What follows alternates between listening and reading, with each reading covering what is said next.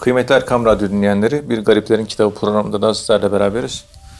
Efendim, öncelikle hepiniz saygıyla, muhabbetle selamlıyoruz. Ben Deniz Vahit Göktaş ve her zaman olduğu gibi muhterem hocamız Profesör Doktor Ethem Cebecioğlu ile birlikteyiz. Kıymetli hocamız bize erken dönem sufilerin hayat hikayelerinden, biyografilerinden, hikmet sözlerinden, nasihatlerinden bahsediyorlar.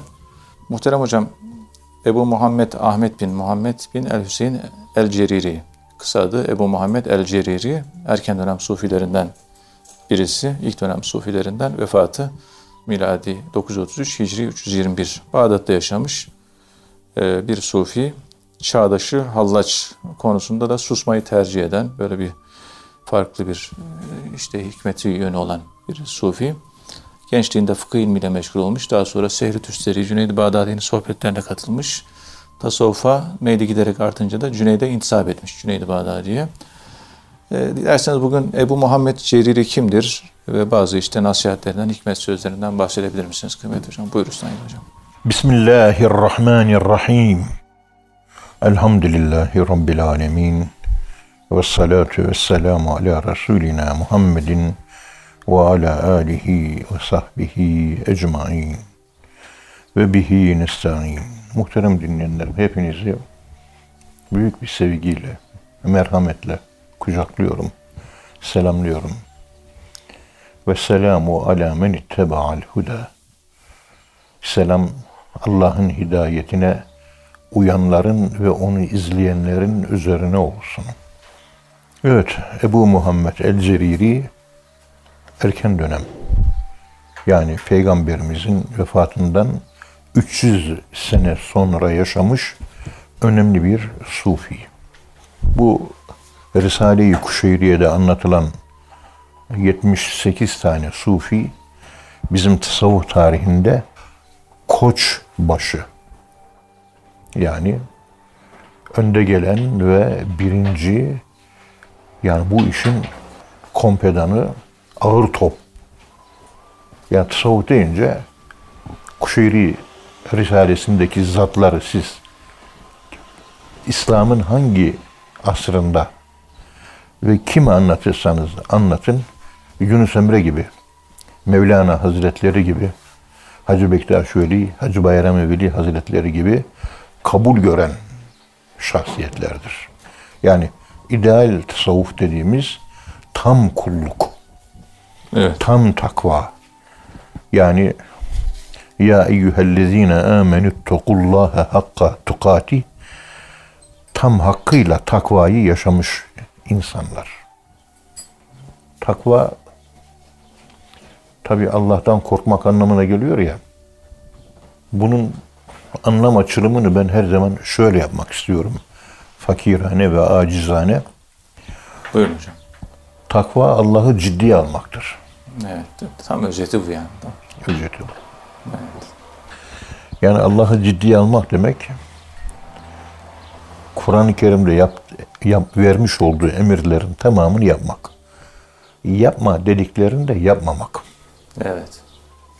İşte bu noktada mesela yeni nesil Kur'an-ı Kerim'i sorguluyor. Yani dolayısıyla Allah'ı sorguladığının farkında değil. Haşa. En büyük günah bu. Yeni gelen kuşak böyle yapıyor. Bizim pozitivist ve akılcı ilahiyat hocalarımız her şeyi sorgulayın diyerek Allah'ı dahi sorgulatmaya yönlendiren konuşmaları toplumda dini yozlaşmaya yol açmıştır. Yani kişinin kendi sınırını bilmemesi demek. Öyle tabii. Yani. Nitekim tefsir yazanlardan bir tanesi de Peygamberin hadislerine gerek yok. Ben Hazreti Peygamber'den haşa Kur'an-ı Kerim'i daha iyi bilirim diyerek Kur'ancılık üzerinden Kur'an-ı Kerim'de 58 tane peygamberi izleyerek İslam'ı yaşayın, Kur'an'ı yaşayın ayetlerini görmeden Peygamberimizden üstün ilan etti kendisini. Direkt söylemiyor ama konuşmaları hep oraya çıkıyor. Evet. Ve bunların arkasından da bu gibi sahtekarların arkasından da üst düzey bürokratlar, İslam'ı tam bilmeyen, noksan bilen pek çok insan koşuşturuyor gidiyor. Çünkü bilmiyorlar ne olduğunu. Şeytanın yolu yani. Öyle. Ayetlerde Allah yargılıyor, peygamberi yargılıyor, sahabeleri yargılıyor, onu yargılıyor, bunu yargılıyor. Uzaktan baktığınız zaman sanki Allah olmuş. Aşağı. Aşağı. O yargılama sadece Allah'a aittir. Allah'ın koltuğuna oturmuş. Ondan sonra tevhid diye büyük harflerle yazarak, yüksek sesle anlattığının tevhid olduğunu söyleyerek kendisiyle karikatür paradoksuna düşüyor. Kendisi karikatür oluyor. Oto karikatür oluyor. Farkında değil. Allah korusun ya. İşte bu Ebu Muhammed el-Cerîrî takvada hakka tukatih seviyesinde hakkını verebilecek, takvayı tam gerçekleştirebilecek insanlar farklı bir yapıdır. Ondan sonra ya eyyühellezine âmenü tukallaha mesetâtum. Gücü yettiği kadarıyla takvası olanlar var. Demek ki gücümün yettiği sınırlar için takva yaşıyorum. Ama hakka tukatih ayet-i kerimesi gücünün yettiği yerlere de zorla, takvada üst seviyelere sıçra. İki ayet-i kerimenin telifi bana göre bu. Evet. Bir de normal takva var. Müslümanlığı yaşıyoruz böyle avam tabakasında. Ondan sonra biraz takva üzere yaşıyor, savaş diyoruz. Ondan sonra gücümün bütün, kabiliyetlerin bütün potansiyellerini kullanarak yaşıyorum. 3. Dördüncü de o potansiyellerini de aş, kendini zorla. Yani kazmayı vurmaya devam et. Belki bilemediğimiz hazinelerin var senin toprağında, tıynetinde, çamurunda. Kazmaya devam et. Ve kendini kazmaya devam ederken acı çekersin. Hızır Aleyhisselam gemiyi deldi. Çocuğu öldürdü, duvarı yıktı ve yaptı. Hepsinde yıkım var, yapım var. Geminin delilmesi, kurtulması. Çocuğun öldürülmesi, cennete girmek. Duvarın yıkılması, yapılması. Niyazi Mısri Hazretleri bununla ilgili bir Süleymaniye Kütüphanesi el yazmasındaki tefsirini Akademi dergisinde yayınladım. Evet. 35 sayfa kadar. Sadece Niyazi Mısri'nin Hazreti Musa Aleyhisselam ile Hazreti Hızır Aleyhisselam kıssasının sadece çocuk öldürme bölümü. 32 mi 38 sayfalık bir makale çıktı. Yani gemi delinmesi yok. Sadece çocuğun öldürülmesi. Duvarın yıkılması da yok. Sadece çocuğun öldürülmesi. 32 sayfa Akademi dergisinde yayınladım. Dergimizin adı şimdi işte 6 yıldan beri çıkıyor. Sufiyye dergisi oldu. Son 2 sayıdan beri. Ve 12. sayısı da baskıda şu anda elhamdülillah. Oradan Niyazi Mısri olayı anlatıyor, bitiyor. Yani çocuğun öldürülmesi olayı. En sonunda ne diyor biliyor musun? Niyazi Mısri Hazretleri. Şimdi aslında diyor, bu Kur'an-ı Kerim'de anlatılan ferdi ve bireysel bir olay. Hz. Musa, Hz. Hızır Aleyhisselam arasında olmuş. Siz zannediyor musunuz ki şu anda dünyada nice çocuklar öldürülüyor. Ve öldürülmesiyle ana babalar kurtuluyor. Ve nice gemiler deliniyor. Nefis gemileri deliniyor. Ve zalim bir hükümdarın eline düşmekten kurtuluyor. Ve nice duvarlar yıkılıyor, yapılıyor. Şu anda yaşadığımız dünyada bu bireysel anlatılan olay bir cemiyet halinde, bir topluluk halinde, bir genelleme olarak dünyada her an yaşanıyor bu olaylar diyor. Evet. Onun için bu tür olaylarla gemi delinme olayı kötü bir şey zannediyorsunuz. 28 Şubat bizim için ölüm gibi bir şeydi. Evet. O kadar böyle sıkıntı çektik, o kadar daraldık. Yani bayağı bir sıkıntı çektik 28 Şubat'ta. Ama bütün Müslümanlar birleşik haldeydi. Evet. Herkes İslam'a sarılmıştı. Başörtülüler başörtüsüne. Sahte Müslüman, hakiki Müslümanlardan ayrıldı. Yani bir ruh meydana getirdi o baskı. Mücadele var. Şu anda büyük bir serbestlik var. Kızlarımızın hepsi karşı mahalledeki nefse hitap eden süslü hayata yöneliyorlar. İbadete gerek yok. Allah var diyor. Özenti var. Onlar bize özenecek. Hayır. Bizim dindar ve Müslümanların kızları onlara hevesleniyor. Maalesef. Yani o hani gemiyi delmek insanın imanını, kurtuluşunu sağlar. Zor şartlar altında. Mesela kızınızı evlendireceksiniz. Evet. Bakıyorsunuz hayatı zorluklarla geçmiş, fakir zaruretle geçmiş, mücadeleyle geçmiş, gecekondularda büyümüş, varoşlardan gelen bir delikanlı kızınız istiyor. Bir de bakıyorsunuz zenginin çocuğu istiyor.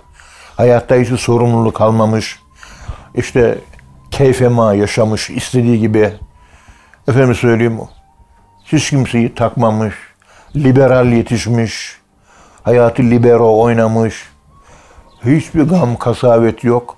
Fakir olup da hayatı okumaya muvaffak olmuş, birebir acılarını tatmış, tecrübeli birisine mi kızını verirsin? Bu şekilde hayatta hiçbir sorumluluk kalmamış, 30 yaşında hala çocuk, entelektüel kuantisi 7 olan birisine mi kızını verirsin? Tabii hayatı bilen kişi. Hayatı bilene vereceğiz. Evet. Eğer verirsen hayatı tanımayan birisine kızın ezilir. Ezilir, evet. Yani yaşım 72, benim gözlemlediğim bundan ibarettir. Hayatı tanıması lazım kişi. Hiçbir sorumluluk bilmeyen, o şekilde elle pistes balıkları gibi akvaryumun içinde büyümüş bir balık, acemi, hayat acemisi, hayat okumayı bilmiyor. Acı, sıkıntı, sorumluluk bunlar bilmiyor, tanımamış. Tecrübesiz, çiğ, acemi. Verdiğin kız çocuğu onun elinde rezil olur gider. Evet. Burada sıkıntı çeken insan, insan kıymeti bilir. Ve bizim Müslümanlar son 25 seneden beri maalesef çocukların lepistes balıkları gibi akvaryumda yetiştiriyorlar. Rehavet. Evet, rehavet içerisinde. Rahat. Ve kız çocuklarımızın hemen hemen hepsi karşı mahalleye. Evet. Onlara hevesleniyor. Nefsani bir hayat kurgulamaya. Niye? Sorumluluk için böyle bir cemiyet derneğine gönderip orada bir sosyal STK kurumlarında sosyal sorumluluk projelerinde çalışmıyor. Zorluk görmüyor. Evinde oturuyor, ense yapıyor. Akşama kadar şarkı dinliyor. Evet. Film izliyor. Arkadaşıyla laklak yapıyor. Bu insan yetişir mi? Ancak çenesi kuvvetlidir onun. İnsanlık yönünden zayıftır. Çenesi kuvvetli, insanlığı zayıf. Yani bu az önce yapmış olduğum normal avam tabakasının yaşadığı bir Müslümanlık diyoruz. Ondan sonra biraz takvaya yöneliş. Yani ama kenarından dokunuyor. Ondan sonra gücünün yettiği kadar takvayı yaşamak. Ki o havas oluyor. Takvanın hakkını vermek. Hakkın. Yok değil. Yani daha gücü yettiği kadar. Gücünün yettiği kadar potansiyellerini kullanarak havas. Evet. Bu. Bir de gücünü aşacak şekilde zorluyor kendisini. Zorlayacak. Bu da zaten milyonda bir zor çıkıyor. Yani örnekleri. İşte bu Ebu Muhammed el-Cerîrî potansiyellerini zorlamış ve takvada bir üst derecede sıçrama yapmış. Evet. Her an Allah'la beraberlik. Bugün modern Müslüman her an parayla beraber. Altın fiyatları ne oldu? Dolar fiyatları ne oldu? Euro fiyatları ne oldu? Arsalar kaça fırladı? Daireler ne oldu? Villalar ne oldu? Yazlık aldık mı? Efendim söyleyeyim, bunların peşinde Müslüman. Peygamberimizin dediği gibi ya'budûne dînâ, Allah'a değil paraya tapıyor. Allah'ını kaybetti bugünün Müslümanı. İşte zorluk olmadığı için, gemileri delinmediği için, çocukları öldürülmediği için, duvarları yıkılmadığı için. Mevlana duvardan kerpiç koparmak diye anlatıyor ya. Benlik atıyor suya, evet. Kopartıyor suya atıyor. Evet. Benlikten birer tuğla kopartıyor. Evet. Yeniden inşa edilmesi için o tuğlaların koparılması, yeniden yapmak için yıkmak lazım. Benliği yıkmak gerekiyor ki inşa olsun. İşte fena makamı dediğimiz evet. Bu. Allah'ın evet. Rengi o zaman alınıyor. Hiçe ulaşıyorsunuz. Allah'ın rengine almaya başladım. Ama biz benliği şişiriyoruz yani. Ego şişirmesi. Ego şişirmesi. Maalesef. Bahçeyim. Evet hocam. Evet. İşte bu Ebu Muhammed el-Cerîrî Koçbaşı dediğimiz Kuşeyri ashabı 78 kişilik veya 76 kişi. Her biri birer Mevlana'dır.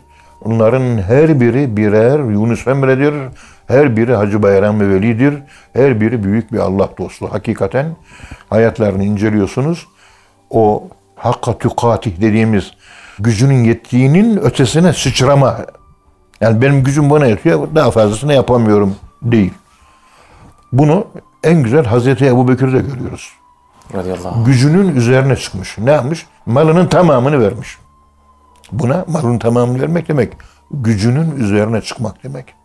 Sınırları zorlamak. Sınırları zorlamak demek ve gücünün üzerine çıkmak demek. Ve Hazreti Ebubekir bunu yapmıştır.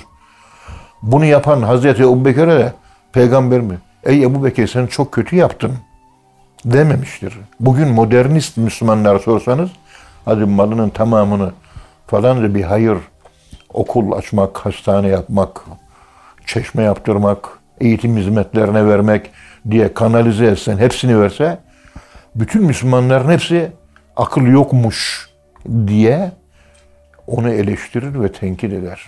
Peygamberimiz de cennete girecek insanların çoğu bu şekilde insanların ahmak, saf ve akılsız zannettiği insanlar cenneti dolduracak diye hadis de onları savunuyor. Evet. Çünkü aklını çok savunup da ve pozitivist akılla 2 kere 4 eder gibi tam determinizm çalışanlar kendi kabuklarını kıramazlar. Tasavvufta kabuk kırmak olayı çok derin bir olay. İşte bilinç altında senin şablonlaştırdığın bazı yanlışların şeyh tarafından kırılması, yok edilmesi, o yok edildikten sonra yeniden yapılması gerekiyor. Saz ustasına 2 kişi geliyor. Biz saz öğreneceğiz diyor. Buyurun gelin diyor. Ondan sonra diyor ki nasıl senin saz durumun evladım diyor. Ben hiç bilmiyorum diyor. Tamam diyor sen saz öğretirim senden bir altın alırım diyor. Öbürüne soruyor. Sen diyor peki diyor saz durumun nasıl anlıyor musun biliyor musun? Yarım biliyorum diyor. O da diyor ki evladım sen de 2 altın vereceksin. Ama efendim ben zaten biliyorum diyor. Yani %50 biliyorum sen de %50 öğreteceksin. 1 altın. Hiç bilmeyene veriyorsan, hiç bilmeyenden 1 altın alıyorsan, yarım bilenden yarım altın alman gerekmez mi diye soruyor. O da senin kafanda oluşturduğun yarım müzik bilgisi senin en büyük engelin. Evet. Tama erişmemişsin, yarım biliyorsun, usta elinden geçmemişsin. Ben senin o eski bilgini unutturmaya çalışacağım, onun için bir çaba göstereceğim. O çabayı gösterdikten sonra tam saz çalmayı o zaman öğreteceğim. Senin için 2 efor sarf edeceğim. Karlvet Muhammed Esad Erbili Hazretlerine soruyor. Böyle maneviyatta keşfi açık dervişlerin var. Evet var diyor.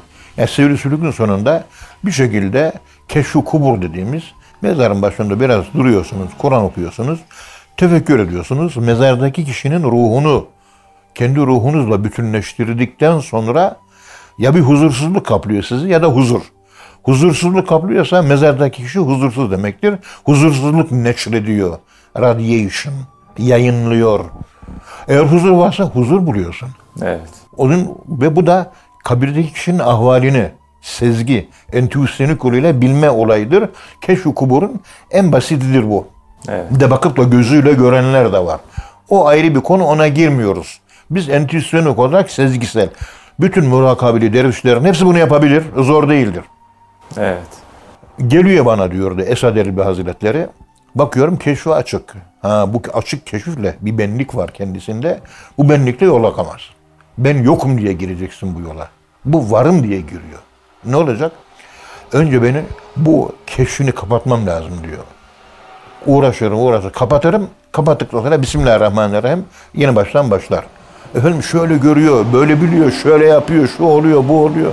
Anlatıyor, tamam anlatıyorsun ama, biliyorsun ama ve lakin bu senin işte güç kirlenmesi, güç zehirlenmesine benzer bir olay yaşatıyor sana. Benlik meydana getiriyor. Evet. Bir tür basit kendini Rableştirme, ilahlaştırma, tanrılaştırmaya doğru götürüyor. Allah'ın önünde şirk olmaz. Nefis sıfırlanacak. İşte o binanın yıkılması lazım. Önce yıkmak lazım, ondan sonra yeniden inşa etmek. İşte hakiki takva sınırlarını zorlayarak yaşayabilmenin arka planda bu anlamlar var. Ebu Muhammed el-Cerîrî de bunlardan bir tanesidir. Allah rahmet eylesin. Allah razı olsun hocam. Muhterem dinleyenler, programın birinci bölümünün sonuna geldik. İkinci bölümde tekrar birlikte olacağız inşallah. Efendim şimdi kısa bir ara. Kıymetli Erkam Radyo dinleyenleri, programımızın ikinci bölümünde tekrar birlikteyiz. Muhterem hocamız Profesör Doktor Ethem Cebecioğlu hocamız bize Ebu Muhammed el-Cerîrî Hazretlerinden bahsediyorlar. Kıymetli hocam, kaynaklar Cüneyd-i Bağdadi vefat ederken müritlerine şeyh olarak Ebu Muhammed'i tavsiye ettiğini bildiriyorlar. Yani kendisinden sonra Ebu Muhammed Ceriri'yi tavsiye etmiş Cüneyd-i Bağdadi. Alim bir şeyh olarak tanınan Ceriri, hac için gittiği Mekke'de bir ay itikafta kalmış.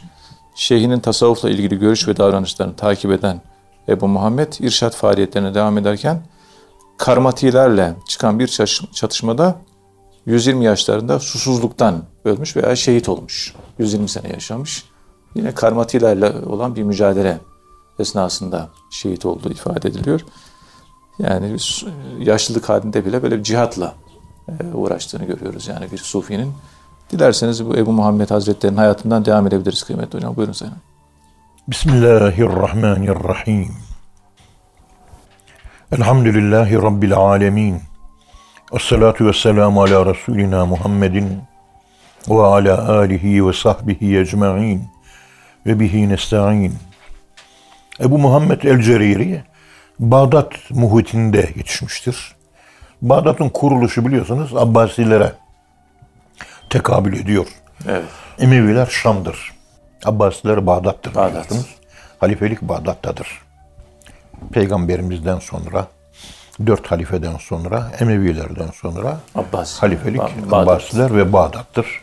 Ve inşa edilmiş ve şehir planı güzel olan bir şehirdir. O Semerkant'ın tarihini, Kudüs'ün tarihini yazan Emin Maluf'un yazdığı bir usul üzere de Bağdat'ın yazılması lazım ama Bağdat zor yazılır biraz. Bağdat çünkü aşk ve Abdülkadir Geylani şehridir. Öyle kolay yazılmaz. Mesela Ankara Hacı Bayram Veli şehridir. İstanbul'u anlamak için mutlaka ve mutlaka Ebu Eyyub Halid el-Ensari onun ruhu isimmiştir. İstanbul'da cihat vardır. Konya'da Mevlana. Evet. Mihmandar-ı Resul radıyallahu anh. Yani bunlar Konya'da okumak için Mevlana'yı okumak lazım.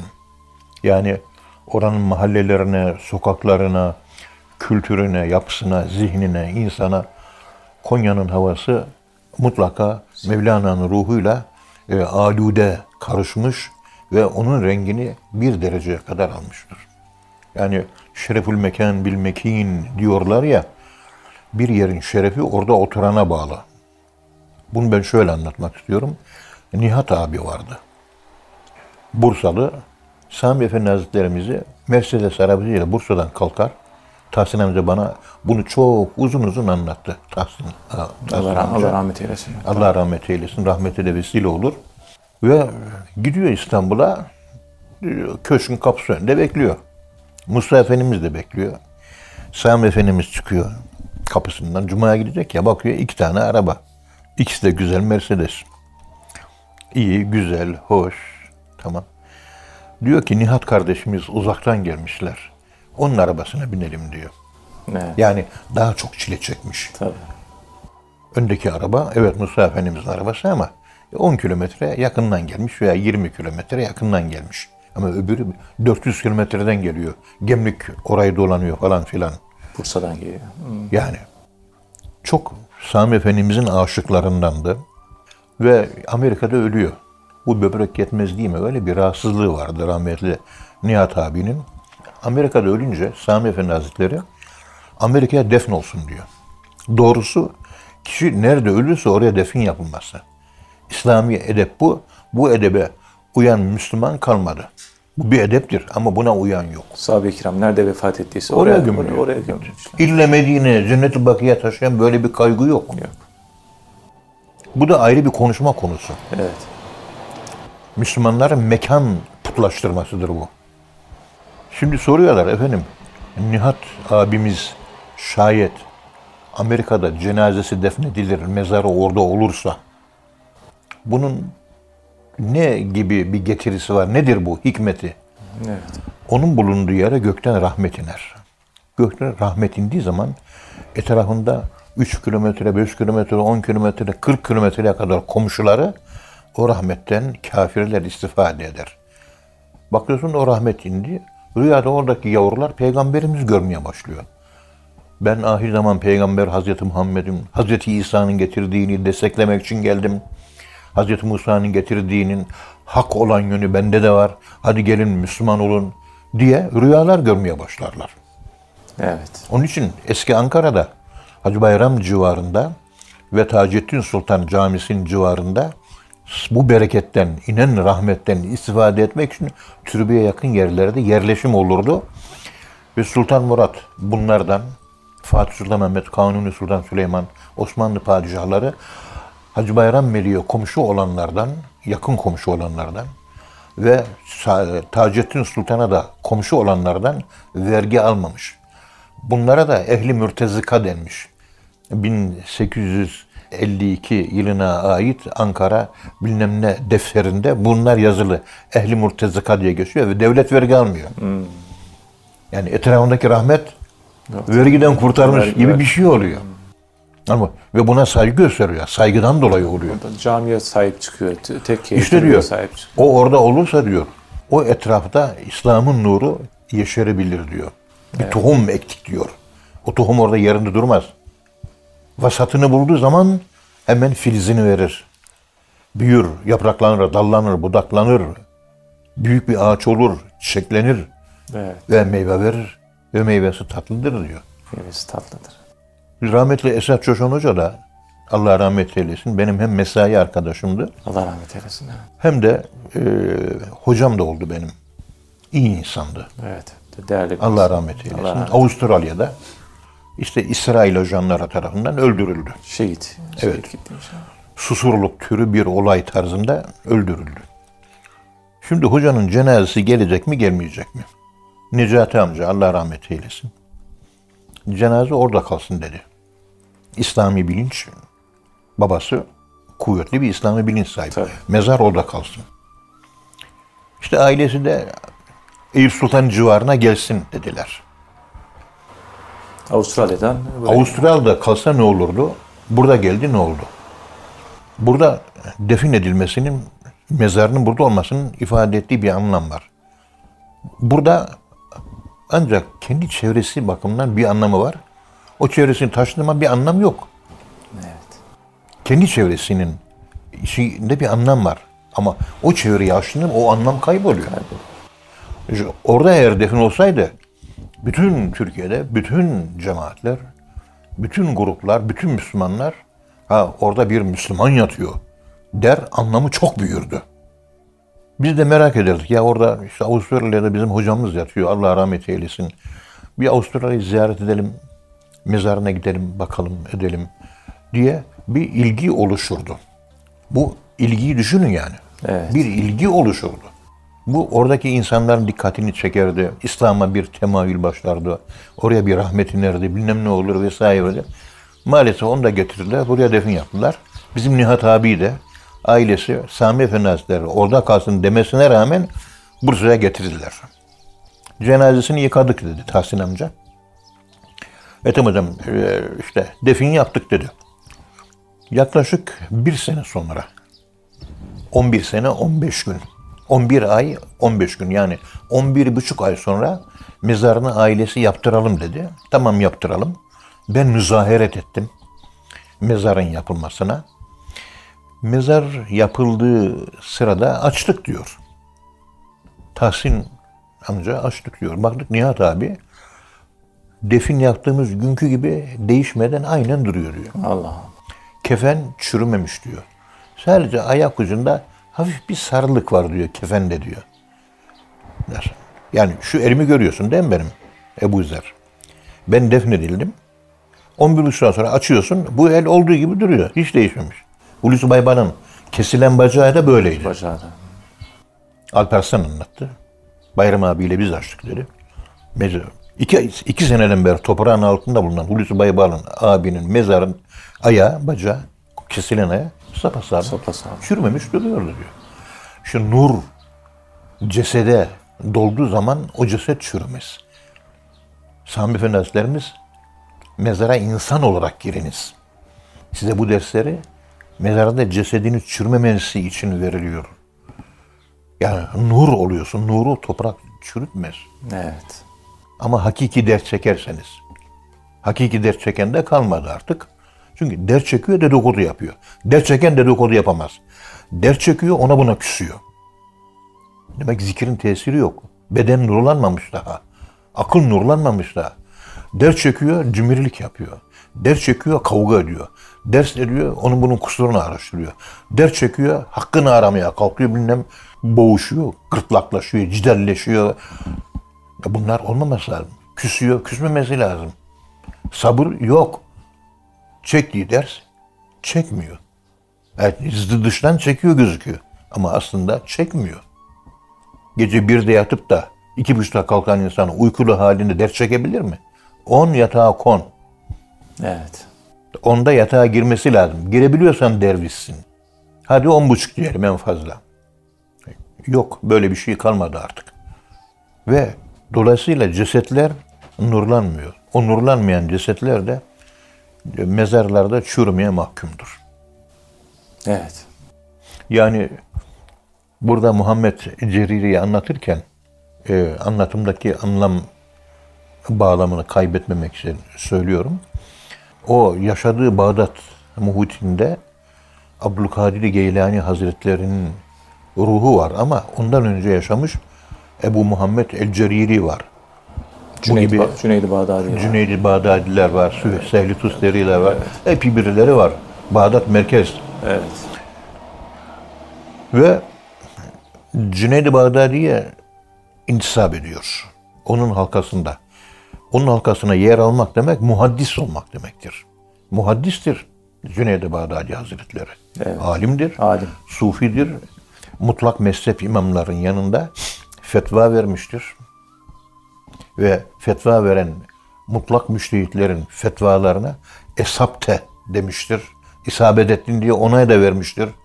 Yani bir mezhep, mutlak mezhep imamının vermiş olduğu fetvayı tartabilecek güçte bir alim. Alim. Önce ilim, ondan sonra tasavvuf. Önce öğreniyor, bilgi, ondan sonra bilince dönüştürüyor. Yani bilginin kendi oluyor. Bilginin bilince dönüşmesi sizin bilginin kendisi olmanız demektir. Siz bizzat biliyorsunuz. Evet. Bizzat bilgisiniz pardon. Bilginin kendisi sizsiniz. Kendi. Ama yaşayacaksın. İhlasla yaşayacaksın. Sindireceksin, özümsüzeceksin, içselleştireceksin. Ve namazın öyle bir sende yer edecek ki sen namazdan ibaret olacaksın. Namaz olacak. O kadar çok Allah'ı zikredeceksin ki ilahi ve Rabbani bir adam olacaksın. Yani sende Allah'ın rengi gözükecek. Namazın rengi gözükecek. Bakınca Allah'ı hatırlayacağım ben sende. Evet. Veli de budur. Bakınca Allah'ı hatırlatan kişidir. Velayet. Namazı içselleştiriyorsun. Bana sen namazı hatırlatıyorsun. Evet. Fıkıh, işte bu yüzden fıkıhla meşgul oluyor. Sehl-i Tüsteri ile, Cüneyd-i Bağdadi ile. Onların sohbet halkalarında, ilmi meclislerinde hazır bulunuyor ve onlardan feyiz alıyor ve seyr-i sülûkunu Cüneyd-i Bağdadi Hazretleri'nin yanında tamamlıyor. Ve Cüneyd-i Bağdadi'nin önde gelen müritlerindendir. Evet. Hatta Cüneyd-i Bağdadi Hazretleri vefat ederken etrafındakilere Ebu Muhammed el-Cerîrî'yi izleyin demiştir. Yani halef gibi, Cüneyd-i Bağdadi'nin halefi sayılır. Evet, baş halifesi evet, sayılabilir bu haliyle. Kendisi Cerîrî hac yapmak üzere Mekke'ye gidiyor. Kabe'de bir ay itikaf yapıyor. Tabii şimdi bizim Kabe'ye gidip itikaf yapanları görüyoruz.